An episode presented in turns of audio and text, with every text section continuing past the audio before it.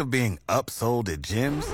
My guy, you're currently a base member. For $90 more, I can upgrade you to our Shred membership. For 130 more, you'll be a Swole member. And for just $300 more, you'll reach Sweat Platinum. At Planet Fitness, you'll get energy without the upsell. Never pushy, always free fitness training and equipment for every workout. It's fitness that fits your budget. Join Planet Fitness for just $1 down and $10 a month. Cancel anytime. Deal ends Friday, May 10th. See Home Club for details.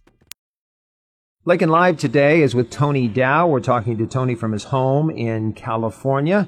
He is a sculptor these days, but of course, many many of us still relate Tony Dow with the very successful Leave It to Beaver series. We're pretty close to being the same age. I watched Leave It to Beaver as a kid. Remember the show's popularity in the late 50s and the early 60s. I came across an interview that you did back in 2006, Tony, with a young man had to be in his teens, asking you about the show, and I could tell he had he had no idea what Leave It to Beaver was about. He may may have never seen it, never never watched an episode. That bless your heart, you were gracious, you were generous with your time. Have you stopped having those moments when you realize that the person asking you questions is young enough to be the grandkid of the original watchers of Leave It to Beaver? well, I, I mean, obviously that's a uh, that's a fact that that we've all grown older, and um, a lot of the kids, unless they watch uh, Antenna or TV Land or one of the retro stations, uh, don't get a chance to see the show. And then, of course, it's in black and white, which uh, a lot of kids have a lot of problems with. They don't understand black and white much. So I, you know, I, the current generations uh, are, you know, kind of distant from from you and I and the people in our generation. But um, one, interesting story was it's the same as true. It's sort of one of the reasons I kind of stopped um, directing. Um, there's a couple reasons, but um, I, one was um, I went on an interview to do a job. It was a it was a comedy show, and uh, I was talking to this you know 28 year old executive. I don't know who it was. I can't remember the show. And uh, we sat down and you know did the hello, how you doing, what's going on, and all that. And then he asked me if I'd ever done comedy, and I thought, yeah, I think it's time for me to to go to my sculpting and go on to something else because clearly, you know, a lot of people aren't aware of um, of Beaver. You know, I, I think everybody's aware of it, but you know, the executives don't have time to do their research, and so they're they're kind of expecting to get all their information in a in an interview, but it, it just seems so odd to me that somebody would ask me that because I directed, you know, probably four in during four different episodes of Coach, which was a fabulous comedy show. I did Harry and the Hendersons. I did uh, uh, a number of. I obviously directed some Leave It to Beavers, new Leave It to Beavers. So um, I had had some comedy experience. and directing experience too. And you, you also were you were a supervisor for visual effects. At the tail end of the um, before the CGI world took over. Um, let's see, it had to be back in the the 90s, uh, maybe beginning 90s, somewhere in there. Um, did a film um, called uh, "It Came from Outer Space" too and um, the production company I had at the time was doing the show, so my my partner was directing and I was doing the visual effects. So I had to learn all this stuff real quick. Well, at that time, pretty much everything was was shot and composited together. You know, if you wanted to have an amorphous thing flying through the air, you know, you could take a a um, a plastic bag and put some color in it and put it in the water and push it and shoot it. You know, I mean, there's all sorts of different things you could do to to get the image on film.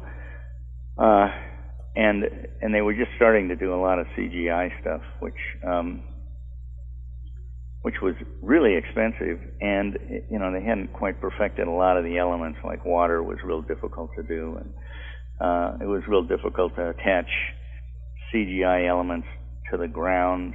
Uh, anyway, uh, so so basically, you know, I kept kept trying to shoot stuff, and then uh, you know the CGI world kind of took over. I was I was directing. Well, I was uh, visually supervising Babylon 5, which was a TV show, our TV sci- fi show, and um, you know, so I I got a real awakening to the, what they, what they could do with the CGI stuff, and from that point on, it was all pretty much you know CGI. You could shoot things occasionally if you could could find a perfect element to use, but anyway, I you know.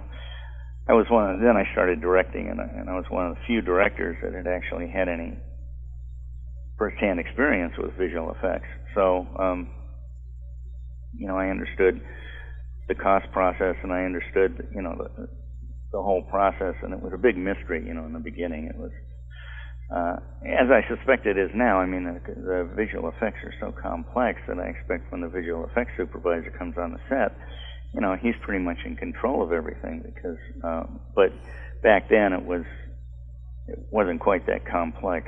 You know, I might be shooting a, a scene with people in the, on the, uh, in front of me, and then there'd be a, a blue screen or something above a certain area, and then what was going to happen is there was going to be a city painted in and a train going through it and that kind of stuff.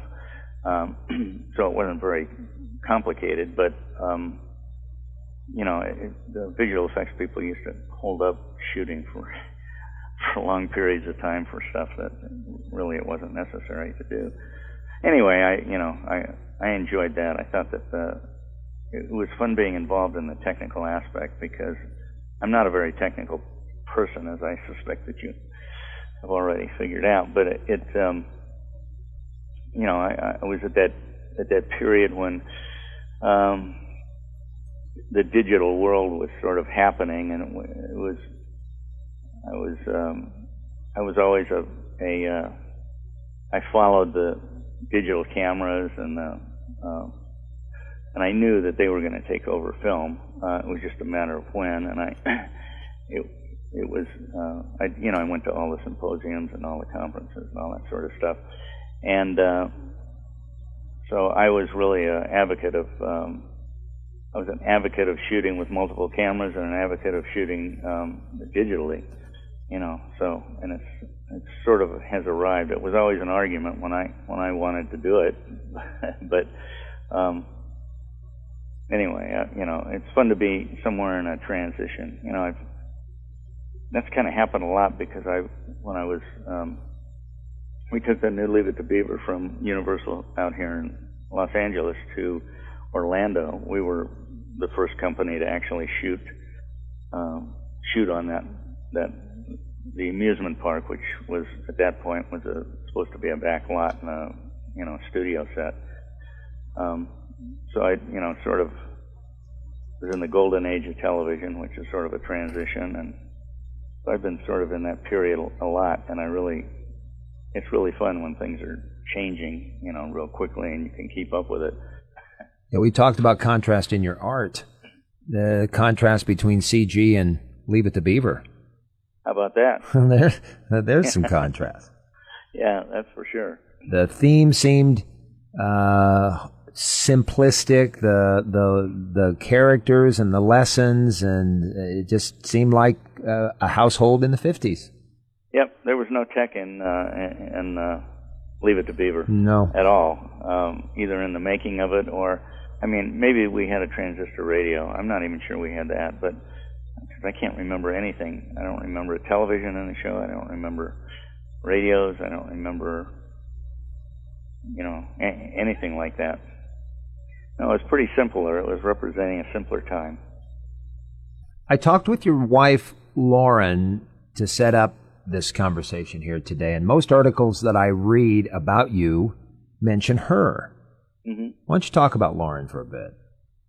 Well, I mean, you know, she's fabulous. She's. uh I met her when I was doing a play in Kansas City, and she was uh, at an ad agency producing and casting commercials, and she cast me in a, a McDonald's commercial. And uh, so we have a lot of the same interests.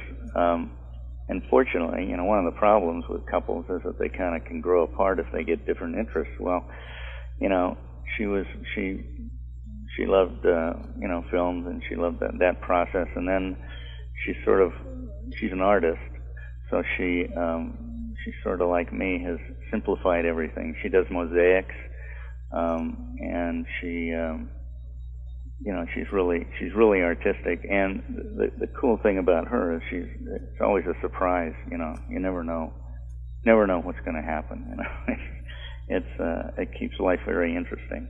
Tony, thank you very much. I'll let you get back to your life in uh, California. I appreciate your time here today. Okay, great. Great talking to you. Tony Dow here on Lincoln Live. Okay.